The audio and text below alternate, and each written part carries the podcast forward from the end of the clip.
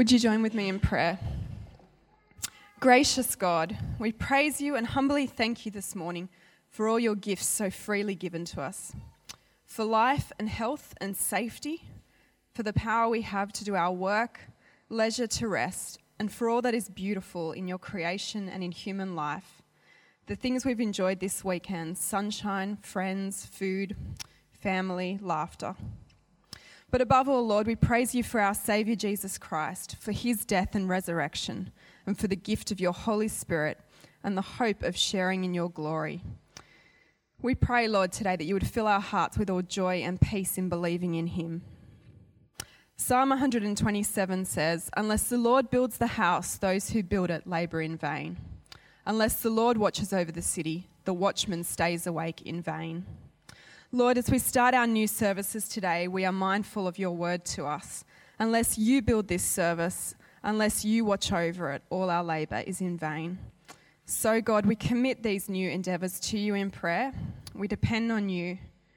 Go before us, Lord. We pray that you would build your church here at 8:45, at 10:30, and at 6. That you would watch over each service and your spirit would be at work so that all our labour and service would not be in vain, but would bear fruit for your kingdom and the gospel. Keep us prayerful as a church, casting all our cares on you and committing our plans to you because you care for us. Thank you, God, that you care for 845, this little local gathering here of saints, ordinary sinful people who've been forgiven and transformed in Jesus to be your servants in this place and at this time. Knit us together as a body of believers over the coming weeks and bring growth of new life in each of us and in this service. Lord, we want to lift up to you today those among us who are unwell or struggling in various ways, and also for whom this time of change and transition in our church might be difficult. Lord, be near them, draw near to them, um, and help each of us to be attentive to one another in this time and to seek ways to love and to support each other through this first month. Please bless and grow the fellowship of life groups, morning tea time, and other events where we gather across services. We pray in particular for Stuart and the staff team and for lay leaders in crucial areas uh, of the, overseeing the logistics, and also for partners and kids teachers serving extra at this time. Please sustain them through the intensity of the first weeks and build a great vision through their labour and a great ministry. Lord, we want to pray this morning for those in our community who care for children and others who need care, for parents who are at home during the week to care for young children, and for those who have committed time to care for elderly, sick, or disabled family members or friends. We know, Lord, that this care work is some of the hardest work and can sometimes continue for many years without obvious thanks, progress, or rewards. Lord, we thank you so much for those who care and for the vital work they do in the body of Christ and in our families and communities. We know, Lord, that you desire all of us to care for others. Uh, you, Lord, who were not above washing your disciples' feet. And I pray, Lord, that you will show each of us where you would have us um, serve others in this way and at this time in our lives.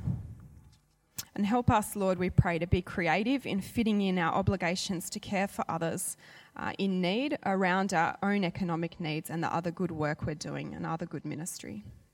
Lord, we pray the same for our compassionate works of mercy and justice outside our immediate circle of care.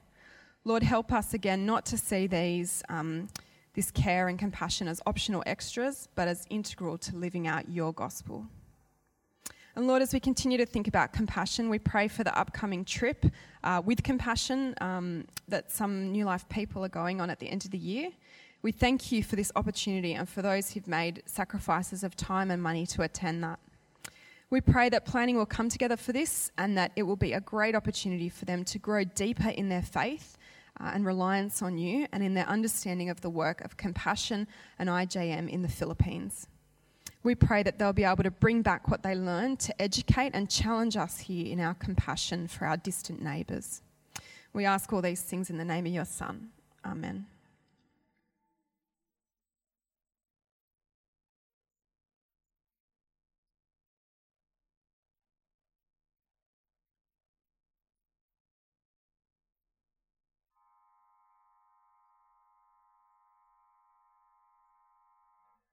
Good morning. The Bible reading this morning is from uh, 1 Samuel chapter 16, and we're reading from verse 1, page 283 in the chair Bibles and large print 401. 1 Samuel 16, where Saul anoints David. The Lord said to Samuel, How long will you mourn for Saul, since I have rejected him as king over Israel? Fill your horn with oil and be on your way. I am sending you to Jesse of Bethlehem. I have chosen one of his sons to be king. But Samuel said, How can I go? If Saul hears about it, he will kill me. The Lord said, Take a heifer with you and say, I have come to sacrifice to the Lord. Invite Jesse to the sacrifice, and I will show you what you are to do. You are to anoint for me the one I indicate. Samuel did what the Lord said. When he arrived at Bethlehem, the elders of the town trembled when they met him. They asked, Do you come in peace? Samuel replied, Yes, in peace. I've come to sacrifice to the Lord. Consecrate yourselves and come to the sacrifice with me. Then he consecrated Jesse and his sons and invited them to the sacrifice. When they arrived, Samuel saw Eliab and thought, Surely the Lord's anointed stands here before the Lord. But the Lord said to Samuel, Do not consider his appearance or his height, for I have rejected him. The Lord does not look at the things people look at. People look at the outward appearance, but the Lord looks at the heart. Then Jesse called Abinadab and had him pass in front of Samuel. But Samuel said, The Lord has not chosen this one either. Jesse then had Shammah pass by. But Samuel said, Nor has the Lord chosen this one. Jesse had seven of his sons pass before Samuel. But Samuel said to him, The Lord has not chosen any of these. So he asked Jesse, Are these all the sons you have? There is still the youngest, Jesse answered. He is tending the sheep. Samuel said, Send for him. We will not sit down until he arrives. So he sent for him and had him brought in. He was glowing with health and had a fine appearance and handsome features. The Lord said, Rise and anoint him. This is the one. So Samuel took the horn of oil and anointed him in the presence of his brothers and from that day on, the Spirit of the Lord came powerfully upon David. Samuel then went to Ramah. This is the word of the Lord.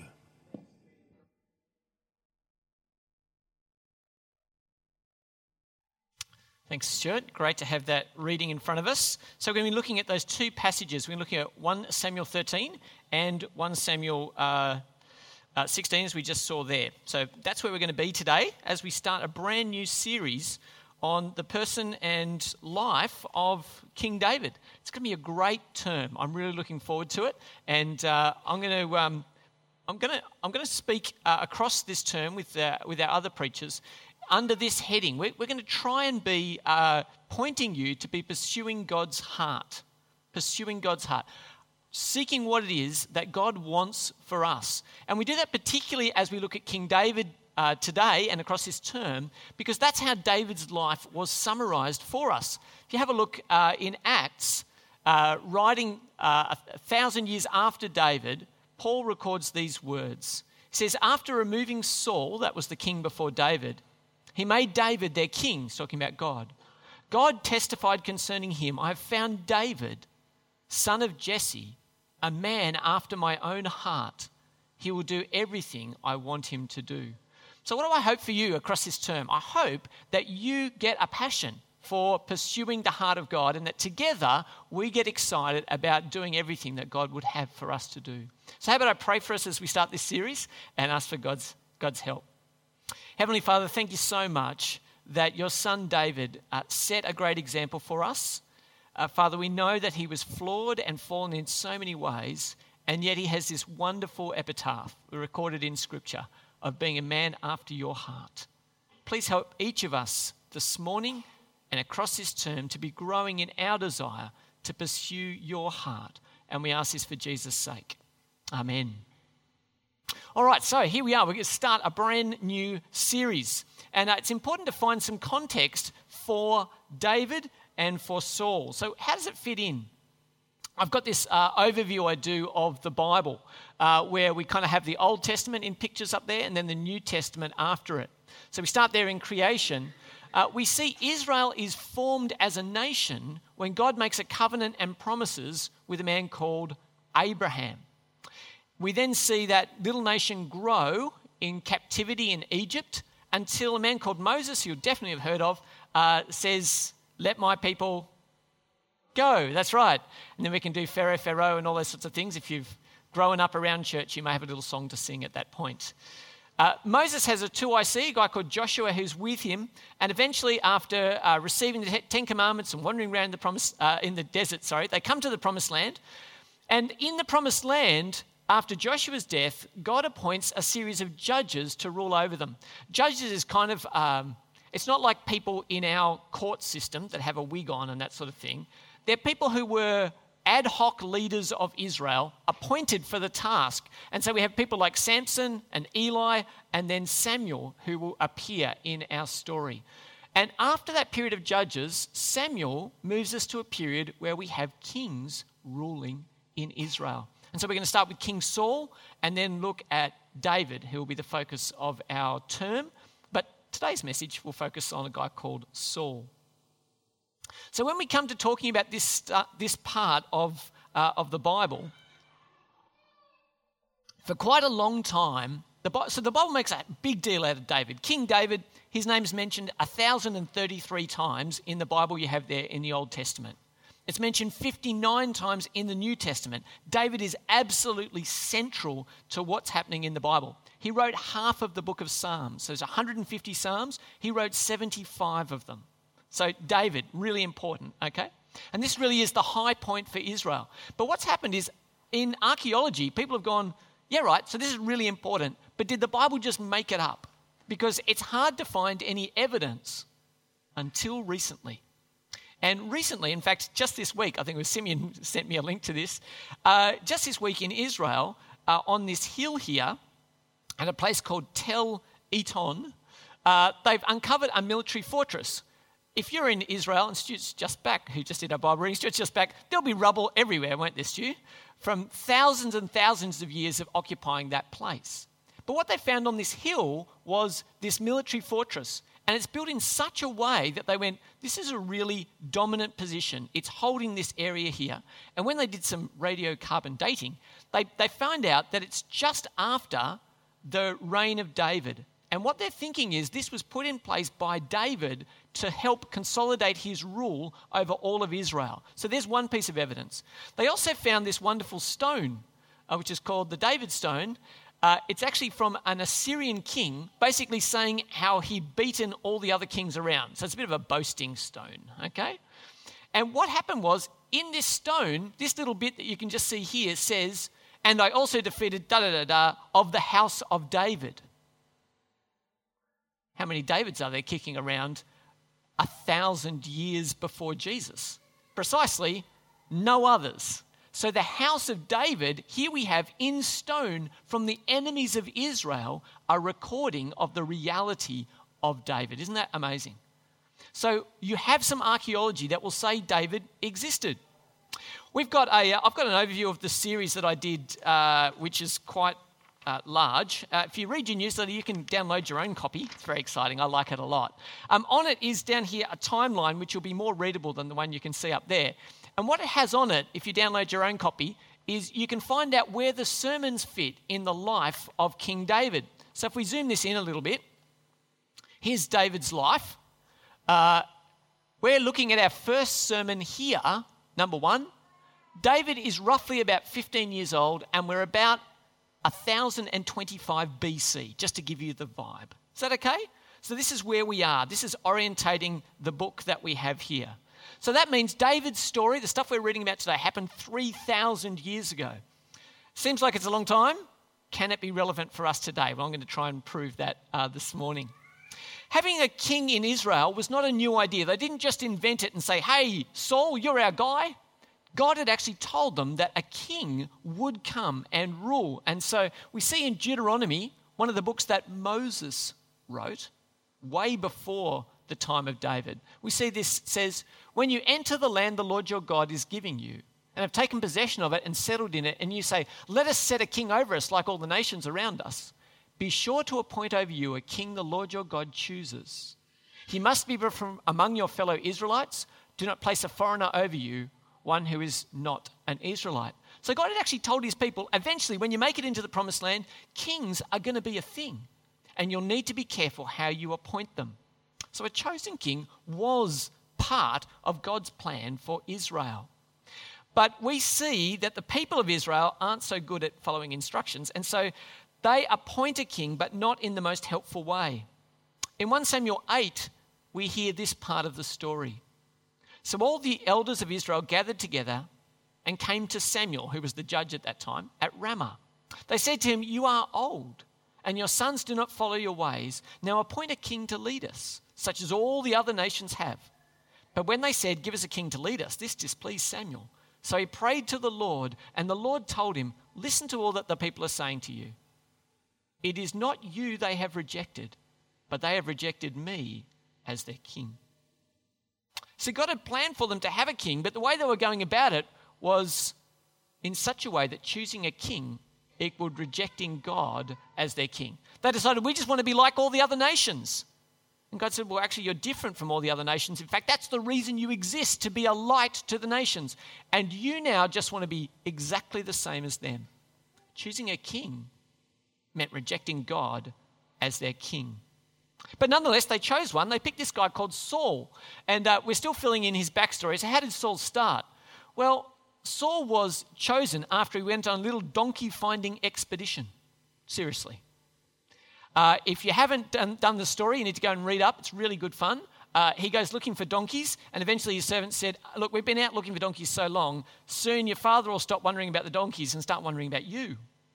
Along the way, he meets Samuel, and Samuel anoints him because God says, This man is the man I've chosen to be king. And so Samuel took a flask of olive oil and poured it on Saul's head and kissed him, saying, Has not the Lord anointed you ruler over his inheritance? It's a really important thing to get here. Anointing or pouring oil on is the mark of being chosen to be the king. And so Samuel installs Saul as king, but nobody else knows. It's a little private discussion. Eventually, they get all the nation together and they're going to reveal the king. And they do it by drawing lots. And so this tribe's chosen, and then this family, and then this man, and then they look for him and they can't find him. Saul is hiding. And so it says this they ran and brought him out, and he stood among the people as a head taller than any of the others. Samuel said to all the people, Do you see the man the Lord has chosen? There is no one like him among all the people. Well, there's no one like him for two reasons. He's anointed with oil, and he's hiding away from, uh, from taking responsibility. So they literally pull him out from where all the supplies are stacked and say, Here's your king. And everyone looks at him and goes, Whoa, he's a head taller. Now, I'm glad that that's not how the Lord chooses. No, I mean, uh, uh, so he's a head taller than, than, all the, uh, than all the people. So, what do we notice about Saul as he starts? He's anointed, he's reluctant, but he's also notable. People look at him immediately go, That's the sort of bloke we should have as a king. Excellent. Let's get underway with this whole king thing. And so they get started. Well, how does this little section here speak to us? The way that kings are chosen? Well, two things I think. Often we strive to have leaders save us. I, am a bit at that point with Australia at the moment, to be honest. I, I, look, at, I look at our nation and go, could we have a leader? Could we have somebody who wants to point us in some direction, take us forward with some intent? Now, this is not a political statement. I think they're all, I know, I need to be careful how I say it. I lack a great deal of conviction about the usefulness of our leaders, if I can say that, okay? When we, when we, what can happen though, in an absence of leadership, we can be so obsessed with leadership that we think they can solve all of our problems, right? And so we go, just give me a leader and everything will be okay. And the, the message here from, from Israel is they decided God can't help us. We need a bloke we can see to follow. Do you see how that works? So we're just wandering around here. Give me somebody tangible. God, I can't see God, so give me someone tangible. And so all I'd say to you, as I say to myself, is as we seek leadership, seek leadership under God, not in place of God. Does that make sense? The second challenge I think here is to seek to lead under God. So when you get responsibility, do you see yourself, if you're in a position of leadership, as the savior of whatever place, body, organization you're leading? Or do you see your leadership as entrusted authority under the true authority who is God? Can you see how this should keep us humble? And so we should seek our leaders under God and we should seek to lead under God. Saul, it says, was 30 years old when he became king, and he reigned over Israel 42 years. All I want to note here is that's a long reign, isn't it? He actually reigns for 42 years. Now, we're going to get past Saul pretty quickly, and we're going to spend a lot of time looking at King David, who incidentally reigns for 40 years. But I just want you to note here Saul isn't just a footnote in the history of Israel, he actually reigns over them for 42 years. And I, I thought worth pointing out. Okay, now he has some notable successes and failures as a leader. Does anyone know what this sign means? Sorry? Bears. Bears are around. And uh, if there's a bear and it's sleeping, the most important thing that you need to do is don't poke the bear, yes? If there's a bear and it's sleeping, the most important thing you need to do is don't poke the bear. I want to show you an incident where Saul decided to poke the bear. Let's look uh, 1 Samuel uh, 13, uh, 3 to 7. Jonathan attacked the Philistine outpost at Gibeah, and the Philistines heard about it. Then Saul had the trumpet blown throughout the land and said, Let the Hebrews hear.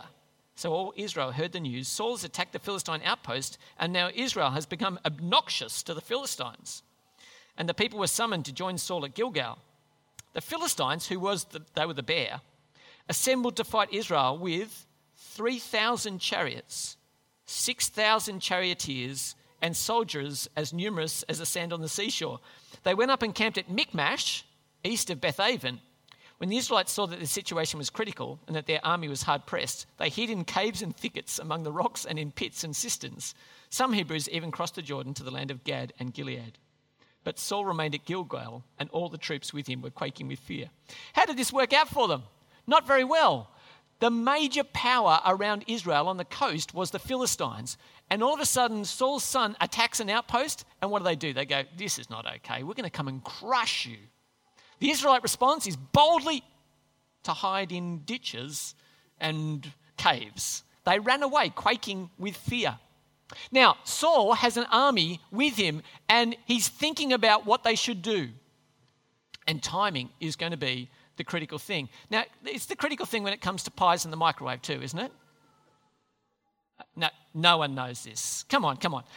What happens when you undercook the pie? Oh my goodness, it's warm on the outside, and by the time you get there, there's icicles in the middle. That is very unsatisfactory. And if you overdo it, it turns into this sloppy thing that just collapses all over your. Anyway, none of you have microwave pies, obviously, but it's very important. Timing is critical. I want you to see timing was critical for Saul, uh, for, um, for Saul too. He'd been told to wait for Samuel to come. He waited seven days, the time set by Samuel. But when Samuel did not come to Gilgal, and Saul's men began to scatter, so he said, Bring me the burnt offering and the fellowship offerings. And Saul offered up the burnt offering. Just as he finished making the offering, Samuel arrived. And Saul went out to greet him. Hey, it wasn't a very good thing. It's worth thinking about why did Saul not wait for Samuel? Saul acted because he felt that not yet equaled never. So Samuel hasn't come yet, it's not yet, and not yet means he'll never come. You ever have a feeling like this? He felt alone. I'm standing here and no one's supporting me. Um, and then he felt weak and getting weaker. The guys were running away from him. He gathered an army and now they're starting to leave. He felt obedience seemed foolish. Keep waiting. Obeying seems foolish, and more than that, disobedience didn't look so bad. What's the big deal? Now, do we know any of these pressures? When we're trying to be obedient to God, we feel alone. Obedience seems foolish. We're getting weak. We're worried. And disobedience doesn't look so bad. I want to ask you this morning will we go with facts or with our feelings? When it felt like Samuel wasn't going to come, was that true? It wasn't true. But it felt so overwhelming that he felt compelled to act. And when he, when he meets Samuel, he activates his inner lawyer. Do you know your inner lawyer? It's the one that excuses all the things that you do wrong. He says it's the men's fault they're running away. He says it's Samuel's fault you didn't come early enough for me. It's the Philistines' fault. They've got this big army and I felt compelled to act. It's easy to point to others and not own our own wrongdoing, isn't it? He was wrong, and it would cost him everything, but his finger points everywhere but himself. This is the major turning point in, in Saul's life. You've done a foolish thing, Samuel said. You have not kept the command the Lord your God gave you. If you had, he would have established your kingdom over all Israel for all time, but now your kingdom will not endure. The Lord has sought out a man after his own heart and appointed him ruler of his people because you have not kept the Lord's command. Isn't this stunning? There's a huge cost to impatience and disobedience. There's a huge cost. And it means for Saul that he will lose the kingdom, that God will find someone who's after his heart who loves obedience. But I reckon a bunch of you are saying, why was it such a big deal, right? What did he do? He offered a sacrifice. He didn't wait for Samuel to come. No biggie, right? Have you heard of the separation between church and state? Have you heard of that? Some people make a big deal about this. It, it, it's a real thing, particularly in the life of Israel. And it wouldn't be called church and state, just so we're clear. But there's, there's categories of jobs in Israel there's a prophet and there's a priest, and they do God's business. There's also someone who rules as king, and that is God's job, but it's to be separated from this prophet and priest. The king is not to be the prophet and the priest. And what he has done in offering this sacrifice is to break down the distinction. All of a sudden, we have a man who is saying, I am the king, I am the priest, I'm in charge of all things under God in Israel. Can you see how that's such a big deal? He's consolidating power to himself. Now, he does it because he's afraid, but it's a mortal error. Because in God's economy, to truly be God's king, you must sit under the sound of his voice. It must be possible for the king to be reproved by a prophet, for him to need to seek in the person of a priest his forgiveness. And so here we have grievously Saul claiming all of that for himself. Can you see why that's such a big deal? We'll see later on that God needs prophets to speak to kings because kings aren't always right. So, how does this speak to us? Well, funny, isn't it? We've been told to wait for uh, someone to come. Who are we waiting for who's yet to come? The return of our Lord Jesus, isn't it? And as we wait, do we feel foolish? Can there be times when obedience feels like it's just not the smart option, where disobedience seems the logical thing, where we feel we're getting weaker, where we're under pressure as we wait for our King to come. He said, Be ready, I will return at any time. And I think the challenge for us is to think, we'll just make a little compromise here. We'll just disobey here. We'll just slide this one away. And all the time activating our inner lawyer to justify what we do. Will we wait well for our King to come? It's so easy to look at, uh, look at Saul, isn't it? And to say, gee, if only you'd been smarter, you only need to wait five more minutes. It would have been okay. Keep waiting for your Saviour to come. At any rate, Saul reigns after this, after he's been told that he'll lose the kingdom. And we're told that, uh, that Samuel watches, uh, watches Saul. And it says, uh, All the days of Saul's life, there was bitter war with the Philistines. Whenever Saul saw a mighty man or a brave man, he took him into his service. And he, he is a man who has fights and battles on every front, basically, pushes back on all of his enemies. And we come to a particular point where he's been told to wipe out the Amalekites, uh, to, uh, to, to defeat this enemy, and to not keep any of the plunder. But he decides to keep the plunder. He started down the path of disobedience and he continues it in this situation. And Samuel says to him, Does the Lord delight in burnt offerings and sacrifices as much as in obeying the Lord? To obey is better than sacrifice, and to heed is better than the fat of rams. Here's a man who thought, I'm going to keep some of the plunder against God's plan and I'm going to turn it into a sacrifice. And Samuel says to him, Mate, don't do that. God's not interested in your sacrifice, He's much more interested in your obedience. And it's just another hammer in the, another nail, sorry, in the coffin of, uh, of his ministry. And, uh, and, and Samuel is heartbroken. He's in mourning over the case of Saul because I think he really liked him. I think he really liked him. And we're actually told that, uh, that Samuel said, I'm not going to see you again all the days of your life. And he mourned for the passing of the kingship from Samuel. The Lord, then the Lord said to Samuel, How long will you mourn for Saul, since I have rejected him as king over Israel?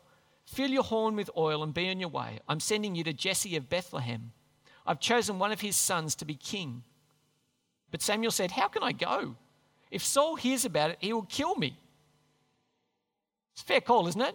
What are you doing? I'm going to go and anoint another king while there is a king ruling. How will the king think about this? No problems. Samuel is worried he's going to be killed if he's obedient to God. But guess what he does? He goes anyway. He goes anyway. Now, do you like this car? Pretty nice, hey? No, not nice. Okay, good. When you get one, send it my way, it'll be all right. It's a supercar, right? Great looking car on the outside. Imagine if it had inside it a VW engine. Okay, it'd be reliable. Yeah, okay, good, all right.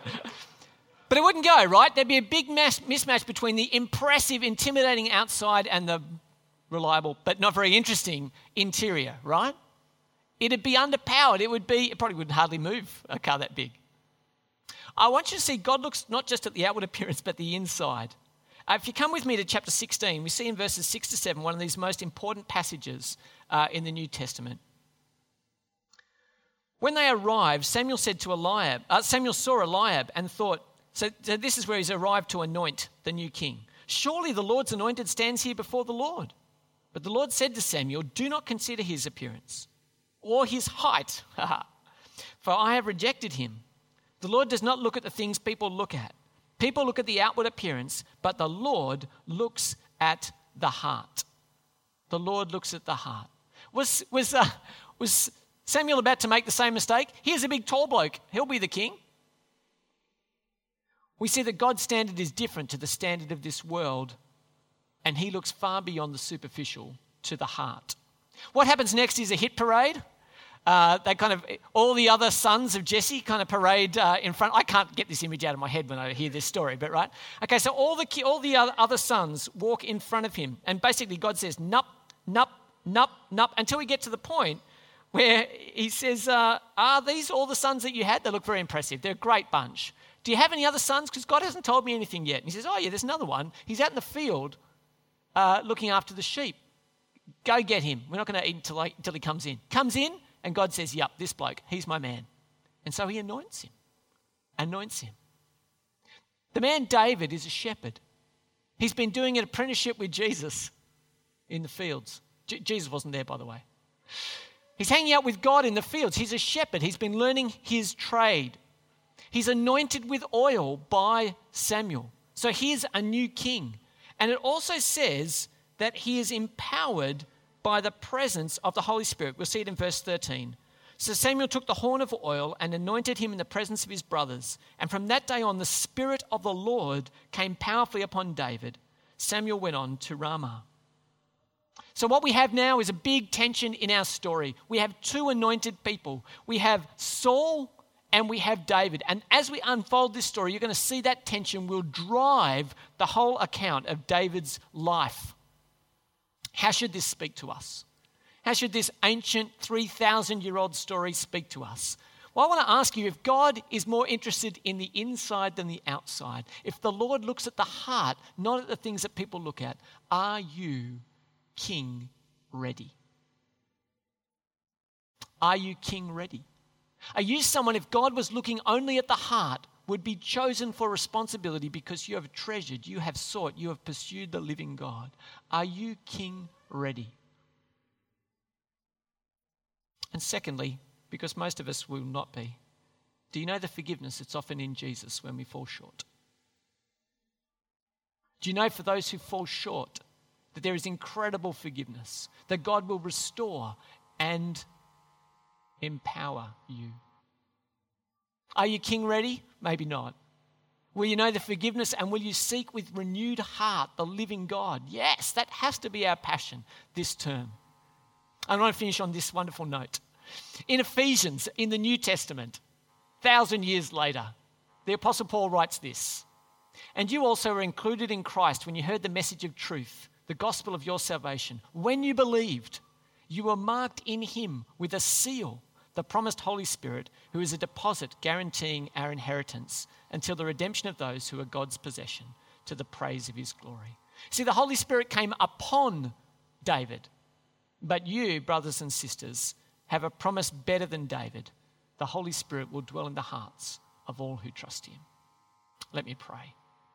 Heavenly Father, we thank you for the wonderful joy of seeing David, a man chosen because he was after your own heart Father, save us from feeling that we do better than Saul and forgive us when we follow his path in fear leading to disobedience. Father, help us to be king ready because you make us so by the presence of your Holy Spirit. We ask in Jesus' name. Amen. Well, it's time now to get our Caring Connect cards out. So if you have those cards with you, it would be great if you could get that out. Uh, if you're new with us, We'd love to encourage you after the service to look to someone with a green badge. They're our kind of welcome ambassadors. Uh, that would be great, or come and chat with me.